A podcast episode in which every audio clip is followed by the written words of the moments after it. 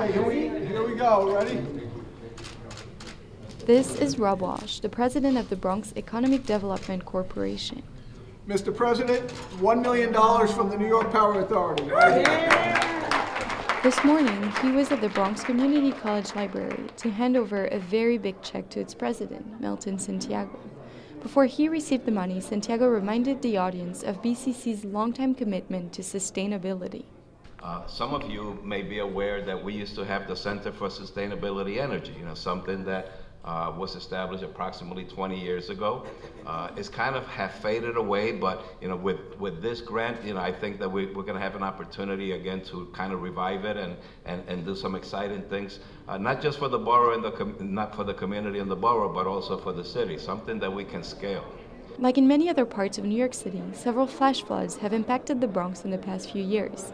Part of the community college's project will be to create rain gardens designed to retain the water and avoid damages. When you think about sustainability, when you think about climate change, when you think about environmental justice, we are a borough that has often lacked justice. This is Vanessa Gibson, the Bronx Borough President. We have the highest rates of asthma, heart disease, diabetes, and these are all preventable diseases and we need to make sure our infrastructure embraces change and embraces innovativeness, and that's something that the Green Action Challenge will do. So I'm so proud of BCC. Almost 10,000 students attend the Bronx Community College, and three quarters come from the borough.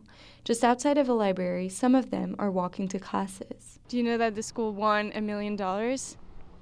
Ah, Look his face! No, we did not. No, we did not. Jadira Martinez and Ambrose Castillo are freshmen. They are worried about the consequences climate change could have on their future. We were stuck with the world like this, yeah, so we're, we were trying we're our best. But we, and we're the younger generation, yeah. and you know we're putting our kids into this earth, and this is how it's gonna turn out, and that's like, yeah, it's sad, bro. Kind of just gave us a messed up plan and said, "Here, fix it." Both want to learn more about climate change during their time at the Bronx Community College. It is Ceyral, Columbia Radio News.